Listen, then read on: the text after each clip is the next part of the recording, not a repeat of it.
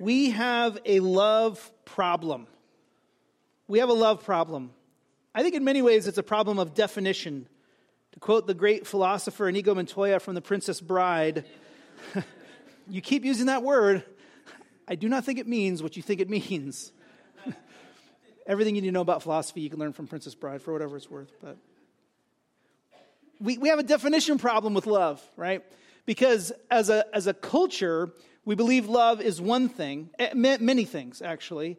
And from the scripture's perspective, God has said this is what love is.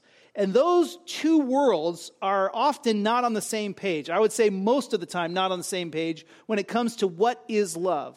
So we have to deal with the fact that we have a problem in defining love because of the culture in which we live. Every culture has a problem defining love. We just have to figure out what are the specifics to our culture's challenges to understanding what love is in light of what God has said it is.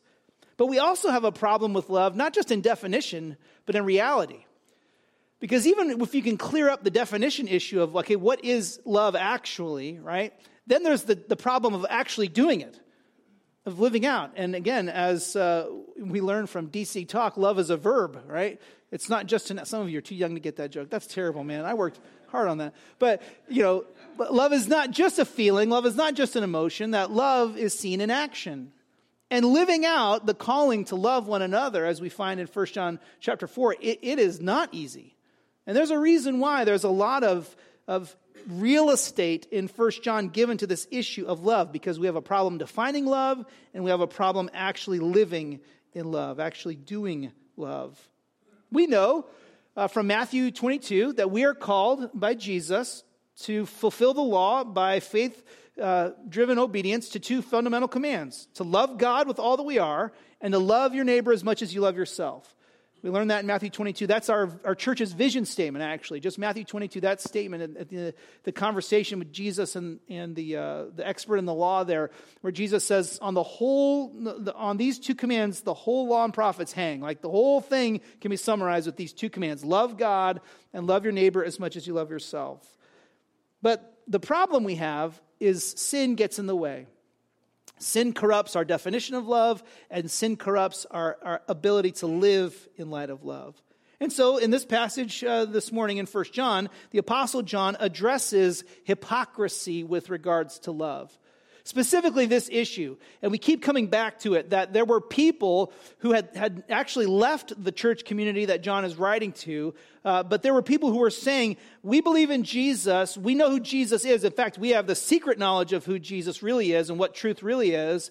And, and so they had, said, This is spiritual truth, and we know God, and we love God. And yet in their lives, they were not loving others there was a fundamental breakdown in living in light of this the supposed love that they had. And John says that's just not like a little problem they need to tweak. That is evidence that they are not followers of Jesus. This is a, this is a problem, this hypocrisy with regards to love. And so here's where we kind of get into 1 John 4, verse 7 this morning. If we claim to love God, but don't love people, we have a problem. If we claim to love God, but don't love people, we have a problem. A problem that can only be addressed by submission to God's word and by God's Spirit doing a work in us. So I don't know where you're struggling to love others. I would imagine we all are struggling in certain ways to love others this morning. But what we need to do as we get into these verses this morning is be willing to let God show us where we're failing in love and let Him teach us through His Word. This is what love really is and this is the calling to love others. So let's get into verse 7 here and find out uh, how the Apostle John addresses this. He kind of starts a new subsection there in verse 7 with that statement Dear friends, beloved fellow Christians, right? Children of God. Dear friends, he says, let us love one another. And that's basically like the main thought throughout the whole chunk we're going to look at, from 7 all the way down to 21. It's just let us love one another. We need to be loving one another, especially in the body of Christ. But notice what he says. He says, Let us love one another because love is from God, and everyone who loves has been born of God and knows God. John says, Love, real love, okay, not like a worldly uh, spin off, you know, faux love, false love. He says, Real love comes from God. So, Christian, if you're a follower of Jesus, let us love one another with this special love. Why? Because that love, the real deal love, it actually originates from God. It comes from God. So, because love comes from God, everybody who loves with that genuine, real divine love, they, they are from God. They, they are born of God. So, when he says that at the end of verse 7, everyone who loves has been born of God and knows God, he's saying, if you are, have been born of God and know God, then you actually will love. So, he's saying that's the mark. So he's not saying anybody who loves generically, even if they don't believe in Jesus, they're in the family. That's not what he's saying. And we'll see that very clear as he works through the, the, the, the thought process this morning. But at the outset, he just says, Let us love one another because love is from God. So he highlights that love is from God. And if you know God, meaning you're in relationship to God by faith, then you will show this love. You will demonstrate this love. So he comes right at the issue here. If, if you are a Christian, you're going to love others. So let's do it. Verse 8, he says, by contrast, the one who does not love does not know God because God is love. Okay, now just work with me here, okay? John has just said positively, let us love one another because love originates from God. And if you know God, you're connected to God by faith, then you will love. Okay, that's how it works, okay? But then he says, by contrast, if you do not love, if you're, if you're refusing to love, uh, others in the church, if you're refusing to love others in the world in the, in the, special way that God calls us to, right? If you don't love, if you're not doing that, then you don't know God. So here, it's like, here's a red flag, a, a caution to say, listen, your claim to be a follower of Jesus might be suspect if you refuse to love others. The one who does not love God, uh, excuse me, the one who does not love does not know God. Why? Because God is love. Now, love is not all that God is. This, this little statement gets butchered, okay, because people grab that out of context and they just they reduce God to only being love. There's no way. We, you know, that's, that's not how it works. But what we can say is this whatever the world says about love and its definition of love and its understanding of love, they, they cannot claim to be the originators of love. And truthfully, their definition of love, where it's faulty, it's faulty because it doesn't match up with God. Because love comes from God, because God is love, which means in his very essence, God is marked by a special, distinct, uh, heavenly love, we would say, or divine love. It's love that's out of this world, literally, right? That's the way we got to think about it.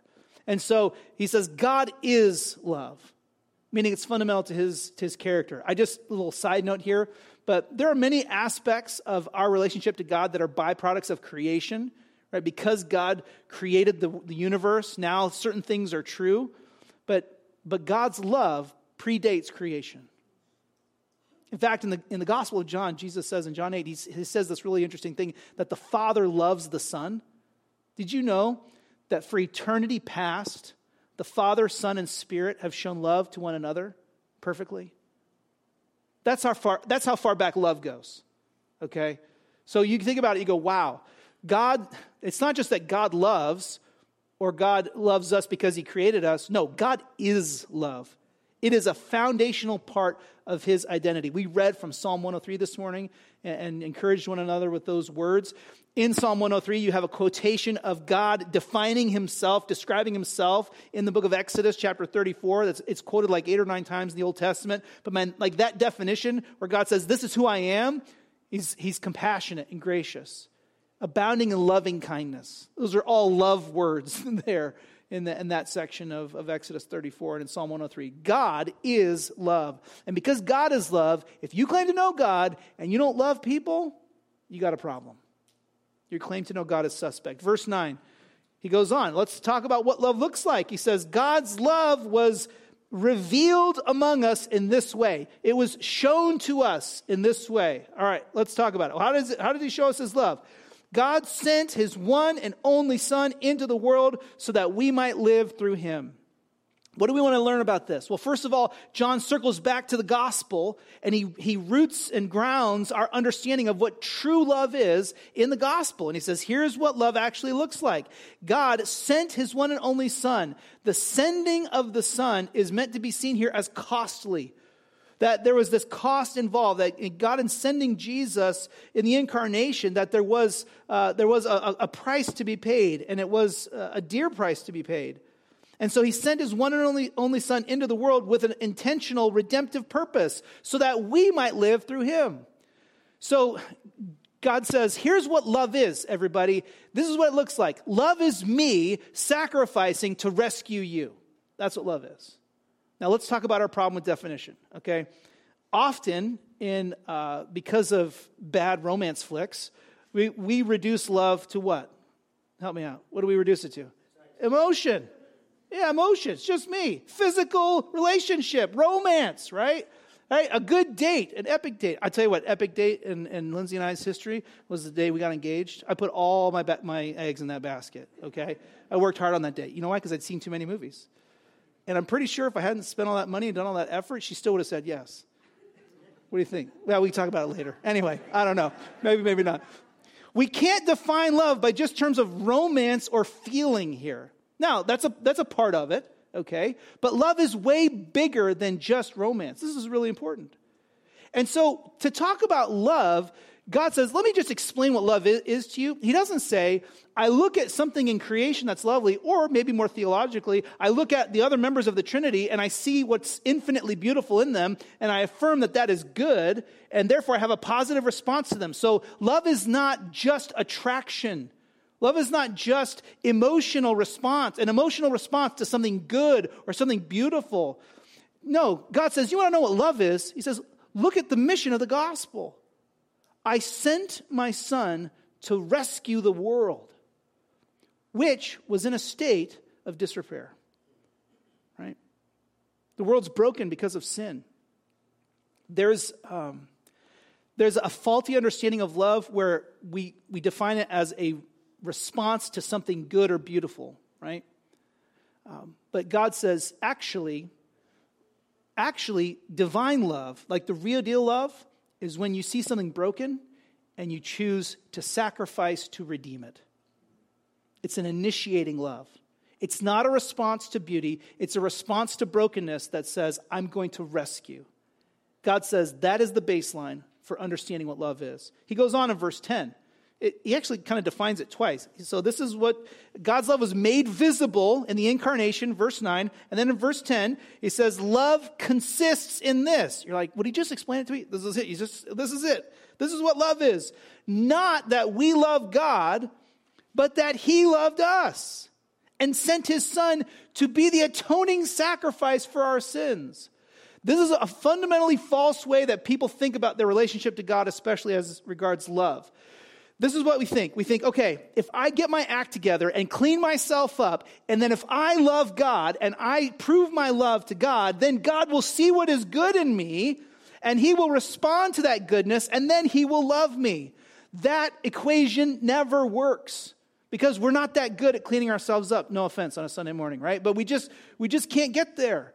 But we, we think, oh, I can clean myself up and then I will do these things. And then God will look at it and he'll see my efforts and he'll say, oh, yes, I will love you because of your effort. But this is what the Apostle John says by the inspiration of the Spirit love is this, not that we love God, but that he loved us.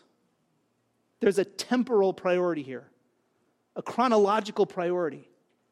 Before we ever turned toward God, God sent Jesus. He designed the mission, right? In eternity past, he said, I am going to rescue these people. And before we ever turn to him, he sent Jesus for us. And Jesus didn't just come to hang out with us. He didn't just come to be like a little helper for us. He came to be the atoning sacrifice for our sins. I want to unpack that term for you just briefly. Atoning sacrifice means a wrath bearing substitutionary sacrifice a sacrifice that takes the place of someone else in order to satisfy wrath for a wrong done or for wrongs done. That is what Jesus did as evidence and by definition of what love is. We didn't love God and then He loved us, He loved us first. And He sends Jesus to rescue and to redeem us. That is love that is out of this world. The fundamental idea in our passage this morning is really clear. It's we love because he loves. We love because he loves. But that love that we are called to must be a distinctly divine love. We love because he loves.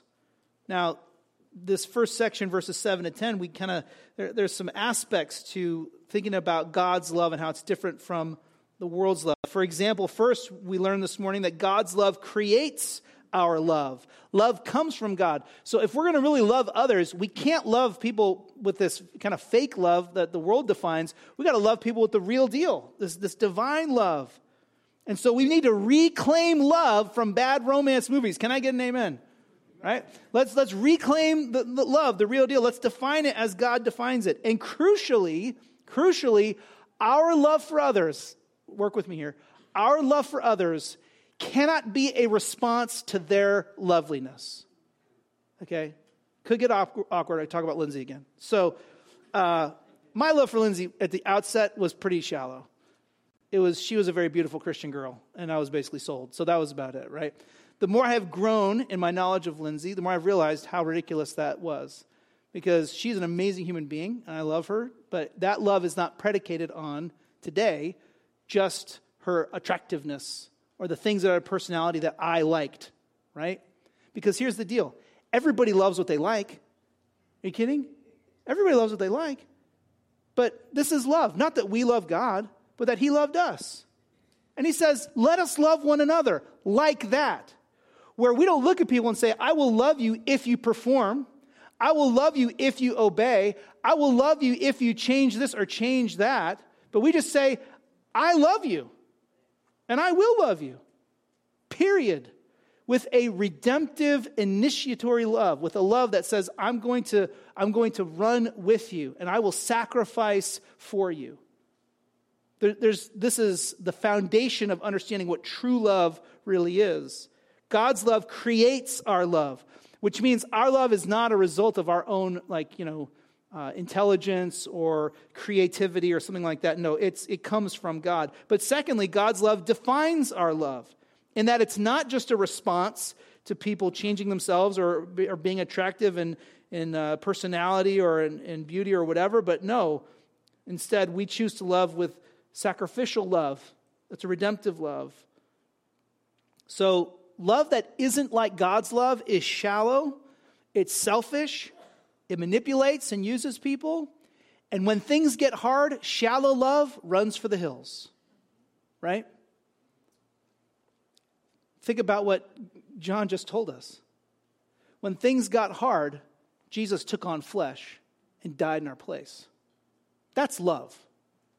So he, he's just, he's like, we got to get it right. We got a love problem. We got to get it right. We love because he loves. I wonder does your treatment of others reflect this kind of love? Or do you love people when it's convenient, when it suits your purpose, when you're in the mood? Thirdly, here, God's love is on display in the gospel.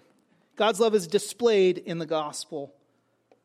Again, we cannot, this is why when push comes to shove, only Christians can actually live with this godly love because you cannot understand what love is outside of the gospel. There's no way to abstract that and just make it generic. Like he says, you want to talk about love? We have to talk about the Father sending the Son to rescue the world because that is the, the, again that baseline definition of what love is and so god's love is displayed in the gospel and therefore we are called to mimic that love and to say, yes, that is what love is, and therefore that's going to determine how I treat others. I mean, this, is, this goes way beyond just a romantic relationship. This, this goes to every aspect of our lives where we're called to love God with all that we are and love others as much as we love ourselves with this sacrificial giving love. And maybe you're here this morning and like you've never come to a place where you realize that God loves you, period. Like he just loves you. It's not in response to you changing yourself or cleaning yourself up. And maybe you've hesitated to turn to Christ. Maybe you've hesitated to believe the gospel because you felt like you weren't good enough. Well, I got news for you. You're not good enough, but Jesus has come to redeem you in that state of brokenness. See, it's not we loved God, but He loved us.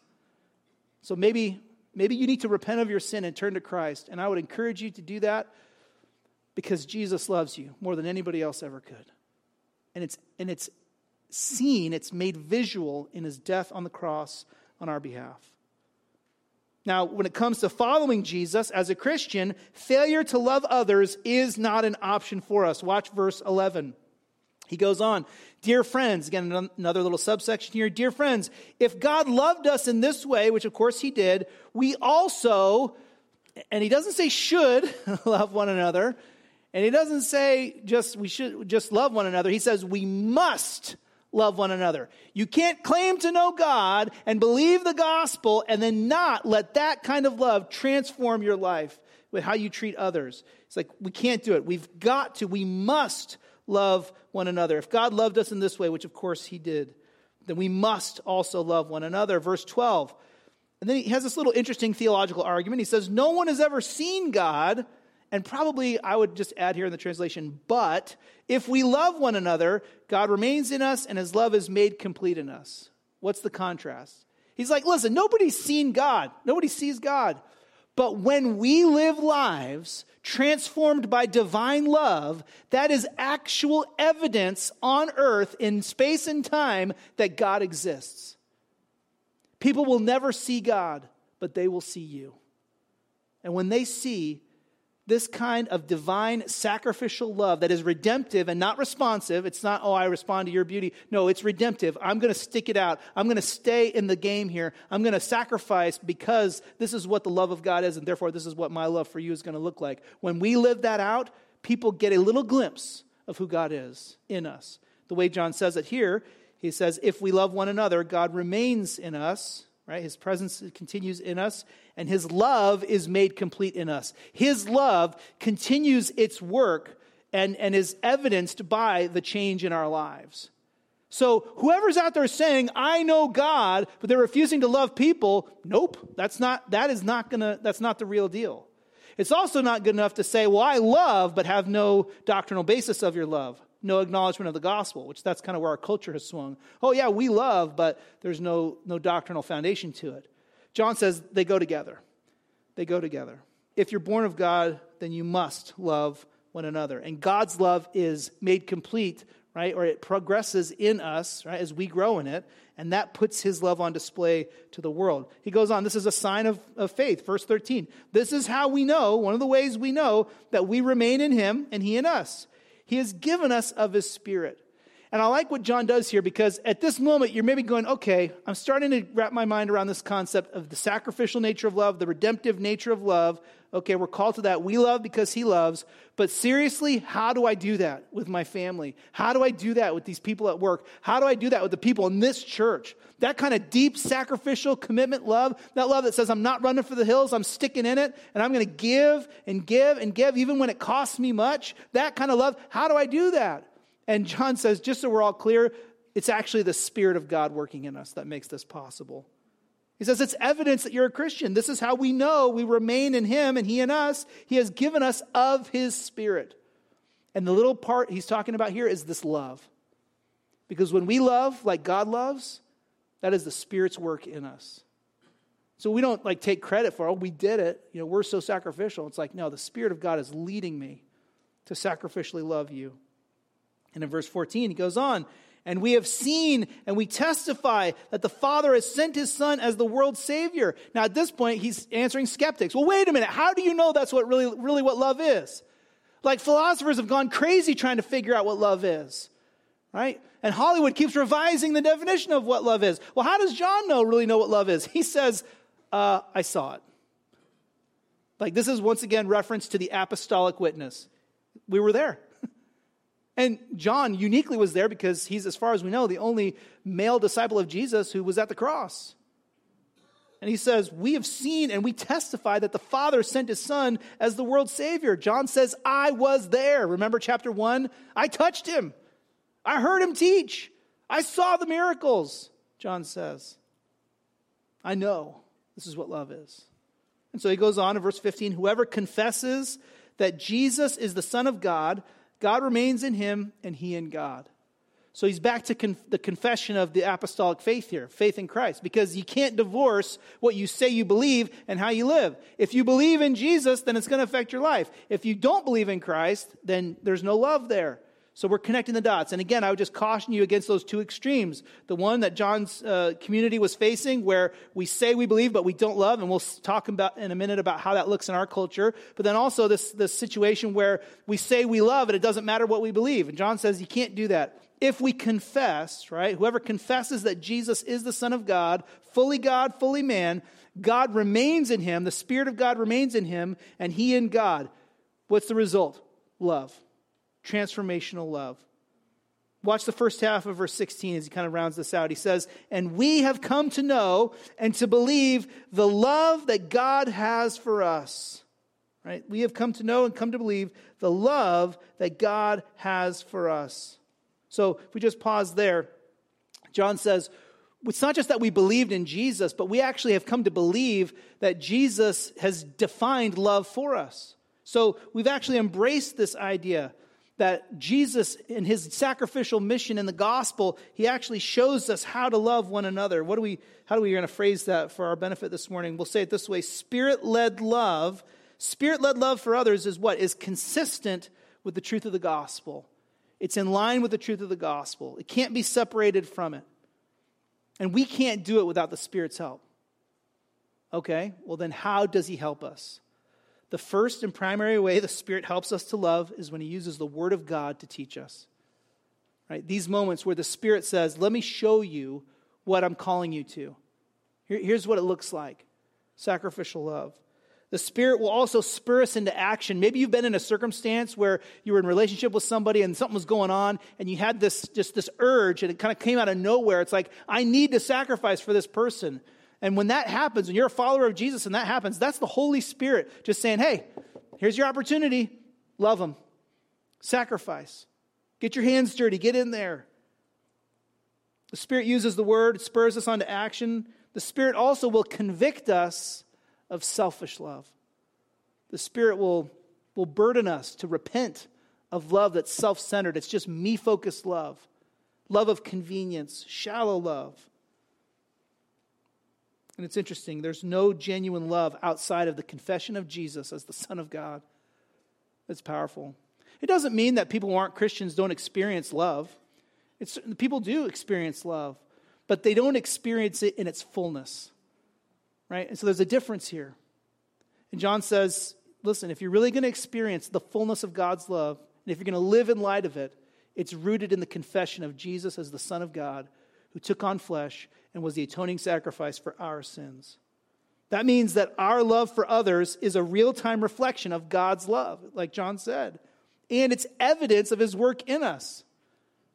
And if it's not there, it's a problem. Faith and love go together here, two sides of the same coin in some senses, right? Where faith in God results in love in our lives. And when we trust God by faith, we sacrifice. The, the biggest objection to loving this way loving the way Jesus loves, right? Sacrificial, redemptive love. The biggest objection to that kind of love is how much it costs, right? Pastor Ryan, we can't love like this. I don't have the time to love like that. I don't have the resources to love like that. I don't have the energy to love like that. Plus, I just don't have the desire to love like that. Look at them. You want me to give up this, that, the other? Right? That, that's, you're, you want us to sacrifice for that? I'd barely do that for people that share my DNA. Can I get an amen? Yeah. Like, you know, like, I'm not, you're expect, a lot of people in this church share DNA, actually. That's now that I'm thinking about it. But anyway, that's a whole other topic for another day. But, you know, it's like, I, you, what, it, it costs, it costs so much. It costs so much. But what faith says, faith says, God provides for me. And in this moment, I need to sacrificially love this person. And so I'm not trusting them and I'm not trusting me, I'm trusting God. And so I'm going to show them this love. You see, it, it ends up being built on a reliance on God. It says, I'm willing to make the sacrifice for this person's benefit. Again, it's a redemptive love. Trusting God leads to sacrificial love. Can I give you an illustration of this? From Acts chapter 9 with Barnabas and, and Paul. So, um, The Apostle Paul, you know the story. In Acts 9, it's the story of how the Apostle Paul becomes a believer. Remember that he was uh, initially persecuting Christians, and he was like leading the charge in that, one of the driving forces uh, in uh, Jewish religious leadership to persecute the church. He was going up to Damascus uh, from Jerusalem to persecute the church in Damascus. We know about the Damascus Road incident. On the road, Jesus appears to him in this bright, blinding light and says, You're mine now. Right? By the way, great analogy of how Jesus saves all of us. You're mine now. You now belong to me, right? So he says, You're mine now. So then Paul's blinded. He goes up. He meets with the Christians in Damascus. The Lord had paved the way there, so they, they kind of knew something was going to be going on. And so he's uh, healed of his blindness, all of that. So then he goes back to Jerusalem in chapter 9. Now remember, this guy, like in the churches, there were pictures on the wall. Stay away from this guy okay? Like that was on the wall. We, we, we, we presume. Okay? We don't have evidence yet, but we're going to find it. It's there, right? So it's like, stay away from this guy. So that guy shows up at the church. He's like, hey, can I join your membership class? right? I mean, the suspicion was huge in the leaders of the church. And in Acts 9 27, I mean, if love is a response to people who've done lovely things, if love is a response to attractiveness, if love is a response to quality, if love is a response to obedience, should they love this persecutor of the church who's maybe potentially been personally responsible for the deaths or imprisonments of their friends? No. But Barnabas, Barnabas, like, he says, hey, listen, you're going to go with me, Paul. And he puts his arm around Paul and he says, Hey guys, listen up. I need to talk to you about what's happened in Paul's life. And he actually is the buffer. And he could have been run out of the church by being associated with an enemy of the church. He could have been laughed at. He could have been demoted. He could have been shamed for what he did. But Barnabas said, I'm going to sacrifice my own reputation and I'm going to risk in this relationship with the church in Jerusalem. I'm going to risk and I'm going to be the liaison to help Paul transition in here. And I'm going to commend Paul to the leaders of the church in Jerusalem to allow him to be a part of it. Why would Barnabas do that? Because he loved him. Because he loved him. Not because Paul had earned it not because he was guaranteed a positive result, just because he loved him. And I just wonder what our lives would look like if we were more like that. Where we were willing to sacrifice and to serve and to invest in others. Not because we'll get something out of it, but just because, well, because he loves. And we love because he loves. I just love that example of Barnabas there with, with Paul in Acts 9. You see, the love of Christians is a genuine, it's a sign of genuine faith, and it's a sign of God's transformative work. Let's keep going in verse 16. We're in the middle of verse 16, right? I'll read from the top, though. And we have come to know and to believe the love that God has for us. And then he, he returns again to this main idea God is love. And the one who remains in love remains in God, and God remains in him. So again, love is the evidence that you're the real deal, that God dwells in you by his spirit, and that you indeed are a Christian. So if, you if your life is absent of this love, we've got a problem. But watch verse 17. He goes on In this, love is made complete with us, or among us, or in us, so that we may have confidence in the day of judgment. Because as he is, so also are we in this world. Okay, we got to unpack this. Let's start at the end here, though. As he is, so also are we in this world. John is talking about the love of God for the world as seen in Jesus. And how did Jesus function in the world? By sacrificing himself for the benefit of others. As he is, so are we in the world. Meaning, as followers of Jesus, as uh, little Christ, you know, Christian means little Christ. Like, as little Christians, right, as little Christ, we actually sacrificially love others for their benefit. As Jesus functioned in the world, so we function in the world. And that transformative, redemptive, divine love, when we live like that, that's evidence that we are in the family. And guess what? That means God's love is being made complete or perfected in us or maturing in us. And that leads to confidence regarding the day of judgment. John says, you know what? When you're actually loving others, it's cool because you don't have to fear the day of judgment. Because you know you're a part of God's family. Why? Because the love that's in your life is evidence and it testifies to that truth. Which then leads to, again, and often I think a misunderstood verse. Verse 18. He goes on and says, There is no fear in love. Fear of what? Fear of judgment by God. Instead, perfect love drives out fear. God's perfect love. Because fear involves punishment. So the one who fears is not complete in love. Um, if you're going to have this, I, this life that says, I affirm doctrine, I check the doctrine box, whether it's secret doctrine or just in general, I check the, the doctrinal box, and yet your life does not have transformative love as a, as a regular occurrence in it, you should fear the day of judgment. That's what John's saying. If you don't love people, you should be scared of Jesus returning because when Jesus returns, that means you will be judged and you will be found not to be a part of God's family, not to be covered by his atoning sacrifice. You will be found in need of judgment. And so he says that's not, that's not how it works. But, but with God's love, this is what's so crazy. There's no fear in God's love. There's no like recurring, oh man, am I going to be judged like motif. He's like, that's taken care of. Instead, perfect love drives out fear of judgment. God's love for us drives out fear of judgment. Why? It's because it's dependent on His love for us, not our love for Him. And because He has been the initiator and the Redeemer, we don't fear judgment. Even though we could enumerate many reasons why we should be judged, we don't fear His judgment because His perfect love has driven out that fear. And there's evidence of that in our transformed lives as we love others. So there is no fear in love, right? Perfect love drives out fear because fear involves punishment, and you don't have to fear the day of judgment. That's why we, sang that song this morning. It's such an encouragement, right? I mean, when you think about um, now why this fear and unbelief, you don't have to be afraid. You don't have to, you don't have to be afraid that God is going to renege on his promise that God is going to take away the benefits of the gospel, his perfect love should drive that fear out. But the one who fears, the one who fears God's judgment is not complete in love, meaning they haven't really understood and embraced this concept of God's love for them. And there's room for growth in that. How does all this work? Verse 19. Well, we love because he first loved us. It starts with him. We love because he loves. Again, it's God's initiatory redemptive love. And then in verse 20, getting practical again, if anyone says, I love God, and yet hates his brother or sister, he is a liar. For the person who does not love his brother or sister whom he has seen cannot love God whom he has not seen.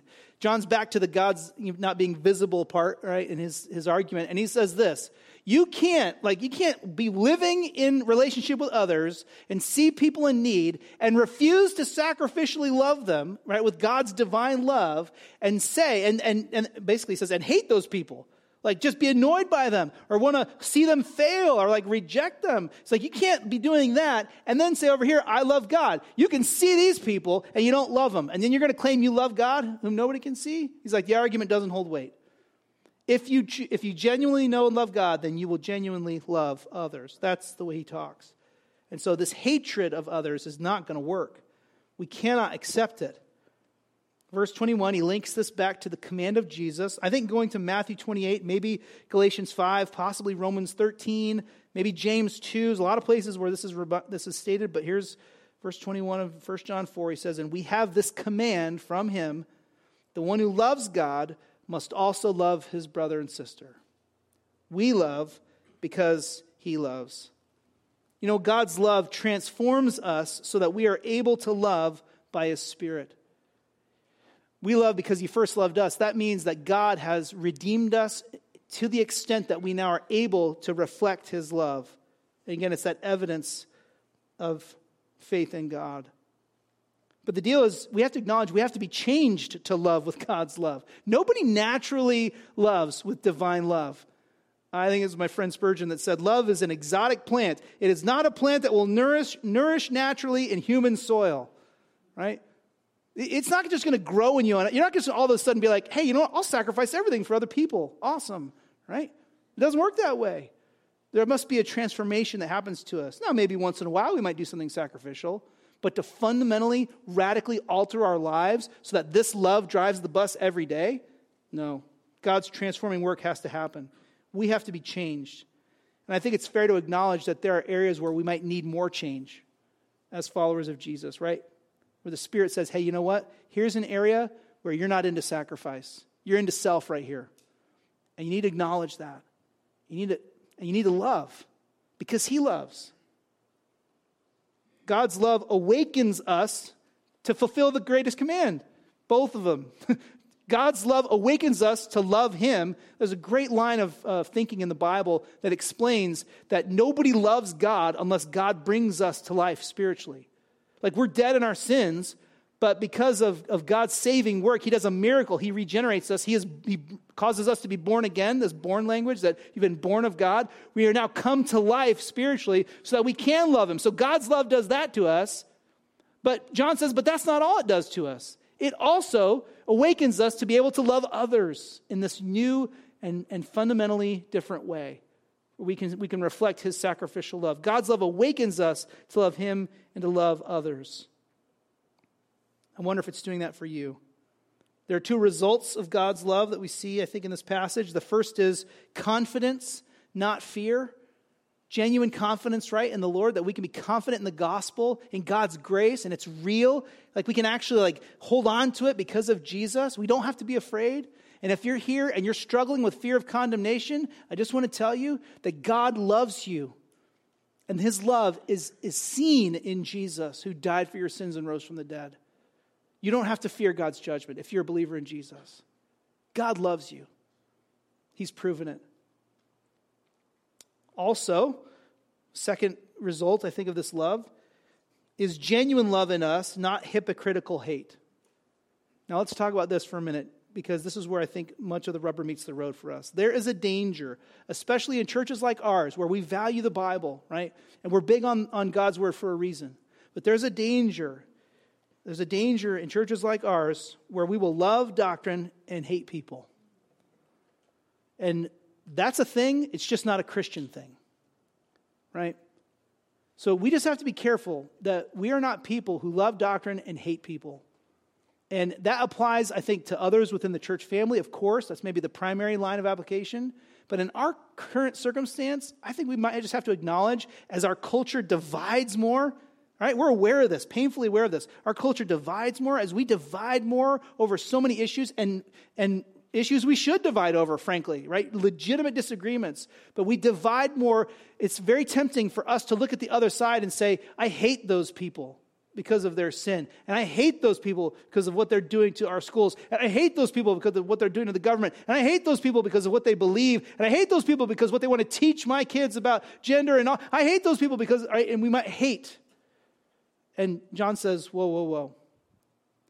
That's not love.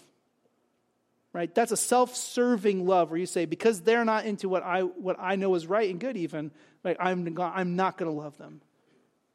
If God treated us that way, we'd still be sinners without a Savior. But in this is love. Not that we love God, but that He loved us. And He sent His Son as an atoning sacrifice for our sins. I wonder if and it's hard, you know, it's just really hard because we have to acknowledge the challenge in the views, right? And say, yes, there are things I don't believe in. I think they're wrong. I think they're heinous in the sight of God. And yet at the same time, I got to remember that God came to save them the same way He came to save me. And yeah, we, don't divorce love from doctrine. We don't say, hey, you know what? It's just about love, man. And we don't want to like kind of water it down to the point where, it's, and frankly, many churches are doing that today, where they're just saying, oh, yeah, it's just about love and acceptance and everybody's got to love each other. No, it's not love without a standard. It's not love without a doctrinal foundation. But we, we got to be careful there because we can't say we know God and then hate these people. And we can't just love everybody without genuine knowledge of, true, uh, of God and, and who He is and what real love is. Obedience without love is not obedience. It pains me to say this. I was, I was dragging some family around New York City, showing, giving them my Dutch tour of Manhattan, which is a great tour, incidentally, if you've never done that. Great history uh, of the Dutch settlement of uh, lower Manhattan. Uh, save that for another day. But we were, we were traveling around, at, lots of tourists around, and there was a street preacher there, which is not all that common uh, these days, but there was a street preacher there, and uh, which does happen from time to time. And uh, I don't have anything against street preaching when it's genuine preaching, but this person wasn't preaching. They were screaming at people. And that is not Christian. I don't care who you are. When you're screaming at people as if they're your enemy, That's not love. And so to scream at people rather than to talk with people, I, I thought this is crazy because now these people who are experiencing this, they're going to associate the gospel of Jesus Christ with this guy who's screaming at them. And now I got we got we have all this extra work to do evangelistically, right? But you can't say you know God and then hate people. It's not right. You know, there's a disconnect there. Obedience without love is not obedience. Doesn't mean we're not called to obedience, but man, we are called to do it in love. It's funny, Augustine said many, many years ago, 5th century AD, he said, You know, the deal is, we're called to love God, we're called to love people. He says, It's the same love. It's, it's not different, it's the same love. It's this divine love that values what is eternally glorious and beautiful in God, and therefore is then willing to sacrifice. He said it this way He said, Therefore, we love God and our neighbor from one and the same love. But we love God for the sake of God, just because He's, he's eternally glorious and beautiful. We love our neighbors for the sake of God. Because He's eternally glorious and beautiful, we love them and we sacrifice for them. I wonder, does your life show the divine love of God? We love because He loves. Let's pray and ask God to help us love others. Lord, there's a lot of challenges we recognize in this calling to love you and to love our neighbor. We thank you for this, this really wonderful passage where you make it so clear what love is, what true, eternal, divine love looks like. And Lord, we praise you that we see this love in the gospel. Lord Jesus, that you, be, you took on flesh for us. You became our Savior by being our atoning sacrifice. Lord, we we could never warrant that love. We don't deserve it. And we did not love you first. And we confess that together this morning. Lord, we praise you that while we were still sinners, you died for us. We praise you for your redemptive, initiating love. And Lord, we pray that because of that love, you would help us to love others in the same way. Lord, help us to reflect that love to the world. Lord, we pray as we struggle. We struggle with our families. We struggle with people at work or at school, Lord. We struggle with the culture at large. We struggle with neighbors, Lord. Maybe friendships that have gone south. Lord, we struggle to love. Sacrificing time and energy, giving investment to others, Lord, when it costs us. But Lord, we pray that you would help us to love because you love. Lord, I pray that we would think clearly about what love is, even as we face a lot of faulty ideas in the culture. Lord, I pray that you would help us to see, though, that love is not just a feeling or an abstract idea, but it's meant to be seen in action. That we're meant to live in a distinctly different way because of your love for us. And Lord, convict us of our sin. We thank you this morning that, that there is no fear in this perfect love. We don't have to fear judgment because you love us. We don't have to fear judgment day, Lord, because of your death on our behalf and your resurrection. And therefore, Lord, we are freed up to continue to mature in our reflection of your love. So convict us, show us areas where we need to grow in this. And Lord, lead us by your Spirit. We know that at the end of the day, you get the glory for this transformation in our lives. Lord, help us to love you with all that we are. Help us to love our neighbors as much as we love ourselves. Because of you, we pray these things in Jesus' name. Amen.